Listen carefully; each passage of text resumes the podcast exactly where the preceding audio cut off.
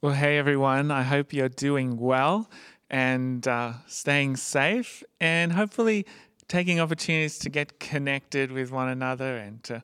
Um, to reach out to other people online or in person within the the guidelines. Um, and I hope you're healthy and well. Uh, I myself actually got tested for COVID this week, so if you hear me coughing during the uh, the sermon, please don't freak out because my test came back negative. I do not have COVID nineteen. So. Um, we we are going to be continuing our series on Ephesians, God's master plan. And I hope you're as excited as I am to look into it today. Um, so let's pray as we come to God's word together. Lord God, the Bible is your word. It's not human thoughts or ideas. And Lord, this uh, sermon today is not about me sharing my thoughts or ideas, but this is uh, a spiritual thing, and we pray that you would speak to us. Lord, we pray that you would speak by your word as we open it up today, that you would say what you have to say to us by your Spirit. In Jesus' name, Amen.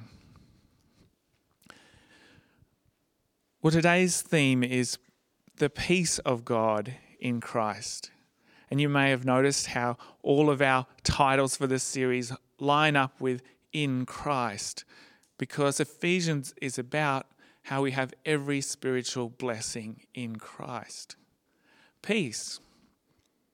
What comes to your mind when I say the word peace? Peace. It's a powerful word. What do you think of? Maybe it's world peace, an absence of war, violence, and destruction in our world. Maybe it's social peace, a safe, fair, and peaceful society. Or maybe it's interpersonal peace, peace in your relationships, peace and understanding and harmony in your family, with your friends, with your work colleagues, uh, with all of the people that you meet. Or maybe it's inner peace and a sense of calm and tranquility, serenity, rest. When we look at these different levels of peace, I think we can see that on every level, we live in a peace starved world. Have you, have you ever been really hungry? Like you, maybe you did the 40 hour famine and you saw your friends there, your family eating food, and you're like, oh, I'm so hungry. And you work through that not, not eating, and you feel those hunger pangs, and those, your stomach is growling. I think like that doesn't even come close to how much our world is starving for peace how we are yearning for it. We're so hungry for these real peace on every level of society in every level of our experience. Our world is starving for peace. It's desperately searching for peace. We are restless. We are frantic. We're harried. We're anxious. We're experiencing so much instability, volatility, chaos, and change. Well, how do we find real peace in this peace starved world? Today, Ephesians 2 um, it gives us three portraits of um, this issue of peace. First, first of all, it gives us a portrait of this peace starved world in which we live and why it's like that. Secondly, it gives us a portrait of the ultimate peacemaker in Jesus. And thirdly, it gives us a portrait of the peace filled life. So let's take a look. Firstly, let's look at this portrait of this the peace starved world in which we live. You know, I spent um, most of my childhood on uh, growing up in a place named the most dangerous place on earth outside a combat zone. It was Palm Island on the far north coast of Queensland. But despite this not great claim to fame of being the most dangerous place on earth outside a war, war zone, according to the Guinness Book of Records, this childhood was very peaceful. I grew up, uh, and it was a great, I think, a great privilege to grow up in an indigenous community with Aboriginal friends on a tropical island that was, in many ways, uh, very, very peaceful and idyllic childhood. You know, there was a reason, though, why this place got this this this title, this not so great claim to fame. As one of the locals put it, people create their own hell, turning in despair and savage drunkenness on their closest relatives, destroying everything, buildings and bodies. But you don't have to go to Palm Island to find victims of domestic violence, victims of broken families it's been reported during COVID that there's been a 40% increase in domestic violence. And that's just tragic, isn't it, when you hear those kind of statistics and you realize that every one of those statistics is people's lives, children, women, families broken by violence, by conflict.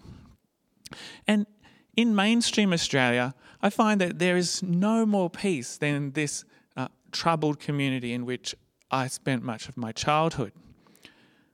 Peacelessness has many different faces, whether it's the pressures and stress, stresses of modern life, or whether it's the burdens of expectations and competition, conflict and greed, or whether it's broken relationships and grudges, whether it's tempers lost in angry words or our own anxieties, our own anxious ambition and addictions.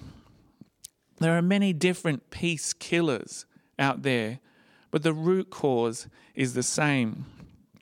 In Ephesians 2:12, we read, "Remember that at that time you were separate from Christ, excluded from citizenship in Israel, and foreigners to the covenants of the promise, without hope and without God in the world. The problem of a lack of peace in our world on all these levels is the problem of being without hope and without God in the world. This problem goes much deeper than we think. It can't be solved by education. It can't be solved by better cooperation among nations or better policies. It can't be solved uh, by these surface level interventions, by pop psychology. At the root of our peacelessness is a deep spiritual cause. And it's something that everyone in the world is subject to it's being cut off from God. That's our natural state in ourselves, cut off from God. Let me say that again. The lack of peace in our world comes from being cut off from God, alienated from our Creator. You know, peace is a multifaceted concept. It's got so much going on in it. And if you think about the opposite of peace, you think, well, what is it? What would you say is the opposite of peace? There's so many, are there? Because it's such a multifaceted concept. I've come up with 10 opposites of peace. So let's just take a look at them. You could say the opposite of peace is conflict. You could say the opposite of peace is fighting, hostility, animosity, turmoil. The opposite of peace is tension. The opposite of peace is frustration. The opposite, of peace is addiction or anxiety or worry. All of these we experience in our lives, don't we? We, we maybe don't realize what's behind them all is the reality of a broken relationship with God. Our essential conflict, we don't realize, is actually a deeper conflict because we've turned our backs on God and we're going our own way. Our fight, our hostility, our animosity, whether we realize it or not, is by nature as human beings because we are going against God. And our turmoil, our tension, our frustration is all from this broken relationship with God. It goes right back to the fall, right back to our first ancestors. And throughout history, throughout the world, we find the devastating effects of this broken relationship with God.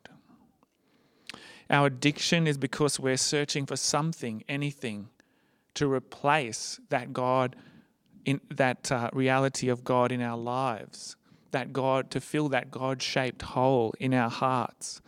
We need something, but the world cannot provide it because we, we're made for something beyond this world, as C.S. Lewis says. Nothing in this world will satisfy. Our anxiety is because deep down we don't trust God. Deep down we're looking for something else to put our hope and our assurance in, to find our security in.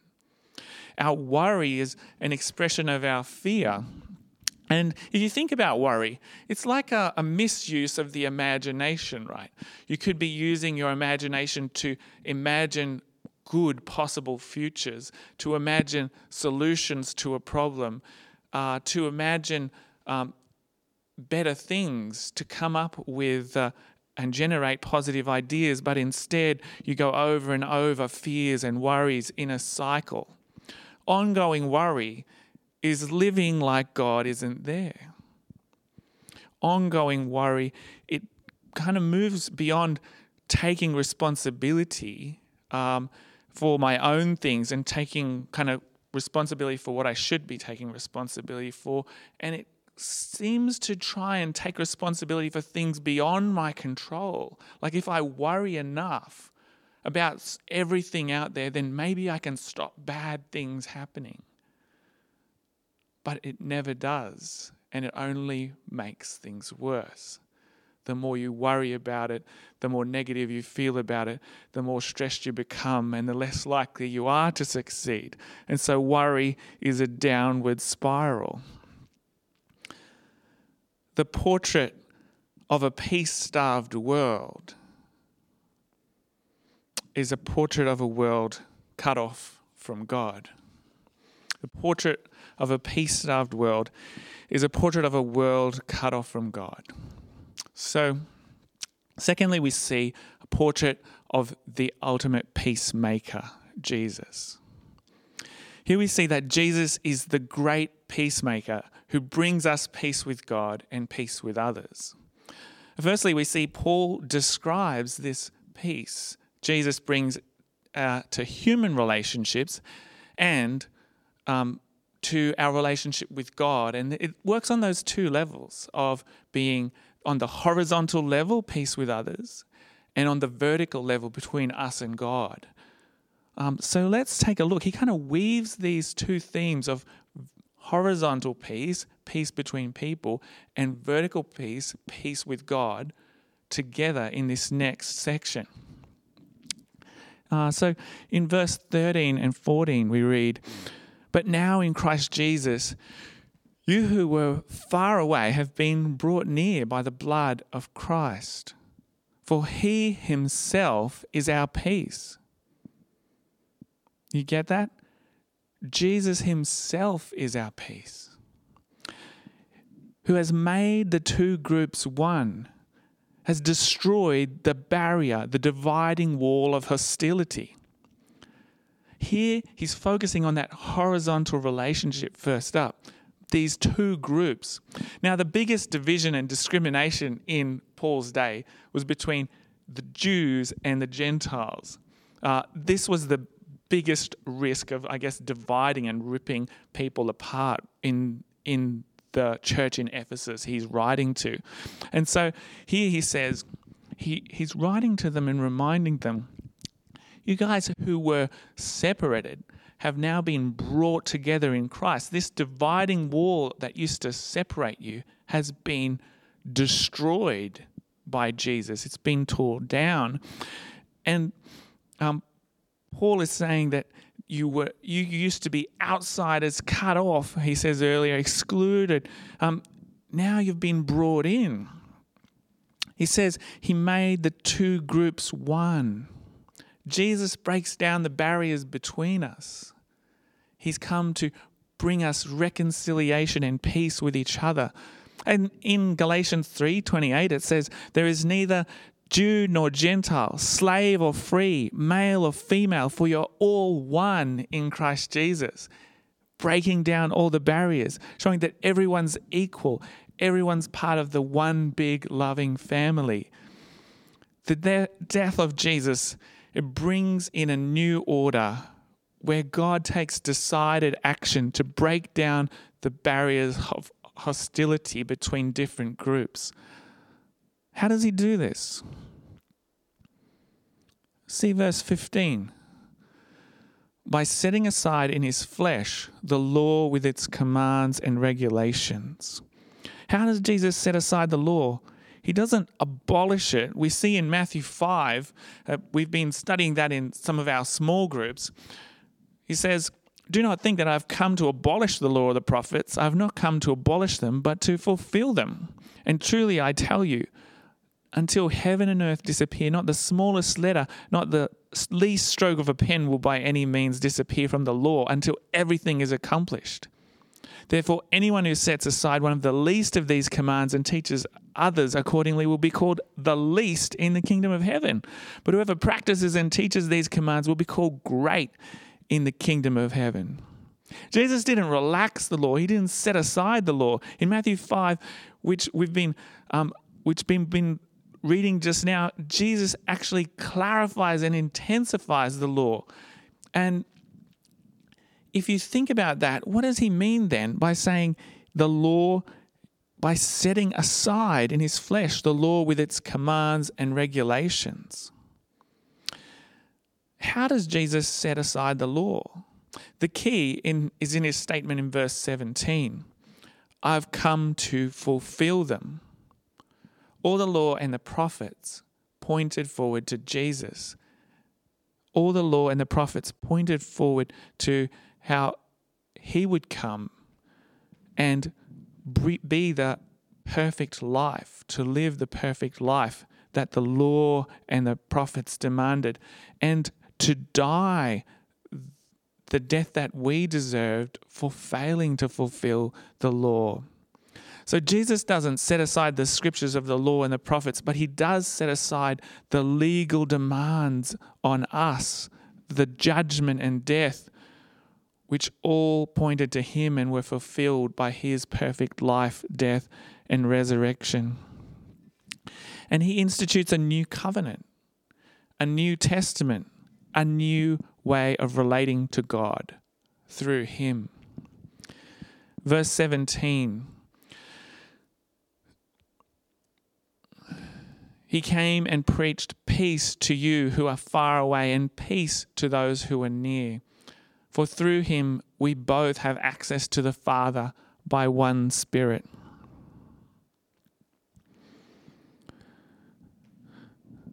In verse 15 and 16, his purpose was to create in himself one new humanity out of the two, thus making peace, and in one body to reconcile both of them to God through the cross by which he put to death their hostility. And you can see here the focus is very strongly on that vertical relationship between us and God. How does Jesus bring peace between us and others? First of all, he's working to bring peace between us and God. And that's the way that his peace comes between between us and others as well. Peacemaking is not an easy thing. Jesus won our peace with his death. He gave up his whole life for us. As Graham Cole says in his book, God the Peacemaker, there is no shalom, no peace without sacrifice. Peace is made through the blood of the cross, the atoning life, death, and vindication of the faithful Son. Bringing shalom by addressing the problem of sin, death, and the devil, and wrath definitively.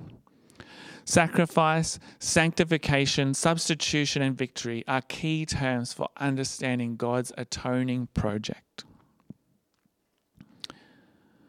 You know, we just heard from uh, Tim Chan last week in the message on um, Ephesians 2 1 to 10. Those famous verses it is by grace you have been saved.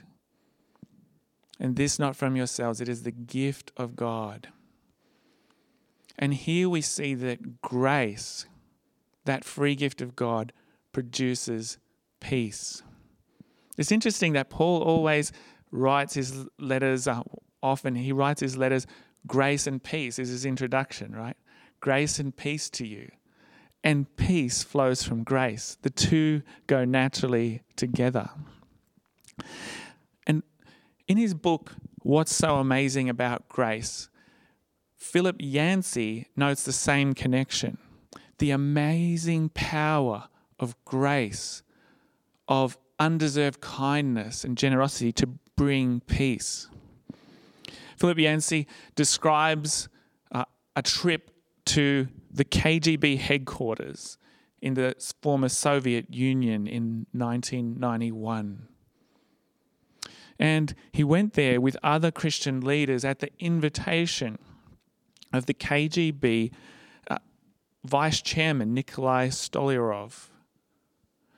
And there they walked into this building that had been the center for so much persecution of Christians, that had ordered uh, atrocities, murdered 48,000 priests, shut down all the churches in Russia.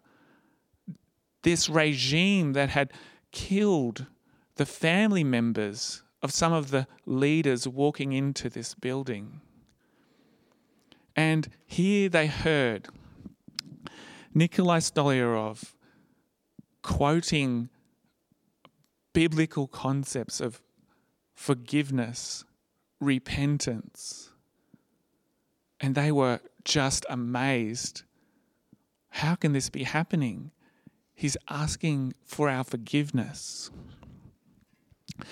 Alex Leonovich, a, a pastor who had escaped from uh, the Soviet Union and had broadcast messages into the Soviet Union, which had often been jammed, but had continued broadcasting messages, Christian messages, messages of the good news of Jesus um, in there, and whose family, he, some of them had been killed by the KGB. He heard this, this vice chairman saying, I'm sorry asking for forgiveness on behalf of Russia, on behalf of the KGB. And he said, I forgive you. And Yancey recounts how this big Russian man walks over and embraces in a bear hug this, this former enemy. And Stolyarov's words were only twice in my life have I cried. This is the second time. As tears ran down his face, as he received that forgiveness, that grace, that undeserved gift. And as he then felt that peace restored.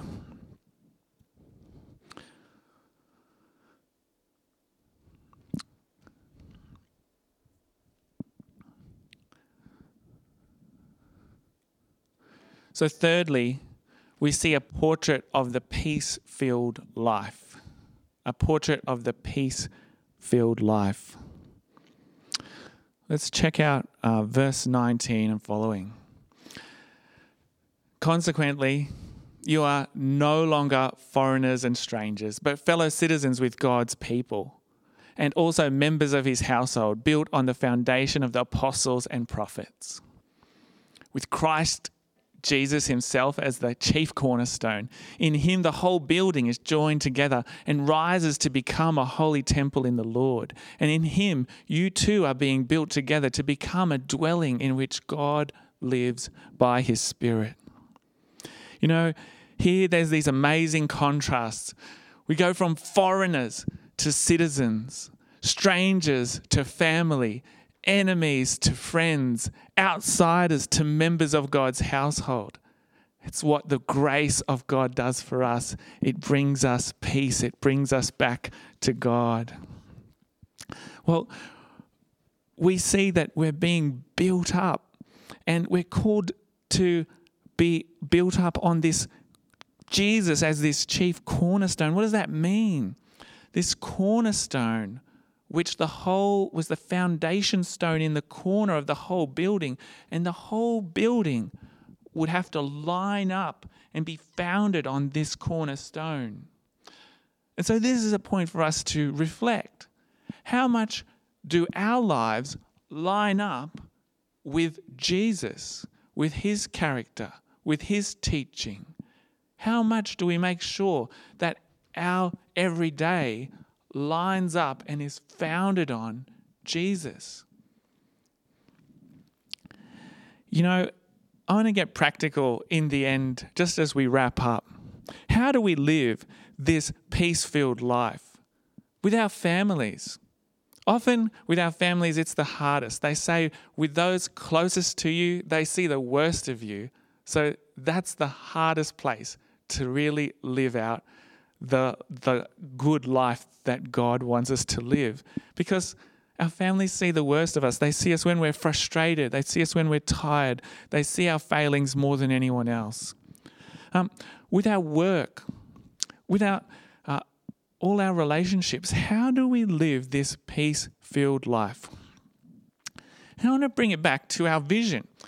Our vision as a church that we went through earlier in the year, which I want to keep restating to keep us focused on it is being a people of God, growing in Christ, reaching out with the gospel until he returns. So, being a people of God means we are a people who are called to be peacemakers, to live in peace, not being like the world. You know, no relationship that we have can continue without forgiveness because every relationship will involve mistakes, misunderstandings, hurts that need forgiveness. And if we let those hurts build up and harbor grudges, it will develop a wall, like that wall we read about earlier, a wall in our hearts between us and them, a wall of hurt. And I ask you, are you harboring any grudges right now? Have there been walls built up in your heart? Walls of unforgiveness, ungrace. Well, it's time to forgive. It's time to break down those walls because God has broken down the wall for us. To break down those walls and to say, I forgive you. If a Christian leader can do that for the KGB vice chairman when his family were killed and extend that forgiveness, then the power of God working in us can help us to forgive others, no matter how hard that may be. When others repent, when they, uh, when they confess their sin, we can forgive them and I want to ask you the other way around too. Not just are you harboring any grudges? Is there someone you need to forgive? But I ask you, is there someone you have wronged that you need to ask forgiveness from? Now is the time to go to them and say, I'm sorry. Will you forgive me? Being a people of God means being a people of forgiveness, being a people who maintain relationships, who make peace, who don't peace fake, but who peace make, who don't cause conflict, but who peace make. Growing in Christ means growing to be more like Christ together. Growing in Christ means uh, we will respond lovingly in Christ to all of those elements of all of those levels of ungrace in our society, of injustice, of of war, of violence, of um, social pressure and stress, of relationship conflict, and in our inner lives, in our inner peace. This inner peace will not be dependent on our circumstances because it's founded on the objective truth of what we have in Jesus. It won't be dependent on our fluctuating feelings, but it, there will be a strong and solid inner peace that transcends our circumstances, our feelings. This grace of God that we've experienced in Jesus transforms our experience of the world. This hope that we have in Jesus transforms our experience of the world. So, if we were to work through those lists of uh, opposites of peace, we work from conflict, we, we work to bring harmony. We, we work from the fight, we seek to bring friendship. We experience turmoil, we seek to bring and, and reach that state of enjoyment out of the turmoil. In the tension, we move towards serenity. In the frustration, we can have satisfaction. In the hostility, we can bring reconciliation. In animosity, we can bring kindness. When instead of addiction and always seeking the more, the more, the something else, we can have adequacy. Instead of anxiety, we can have assurance. And instead of worrying, we can have hope. Lastly, reaching out with the gospel means bringing God's lasting peace to others because ultimately we know that only God's peace and that restoring the relationship with God as creator can bring lasting peace to our lives and to others. It's only being reconnected with the creator and that transforming work of God in our hearts that brings us peace. So we want to share that peace with everyone so they too can know real peace in Jesus.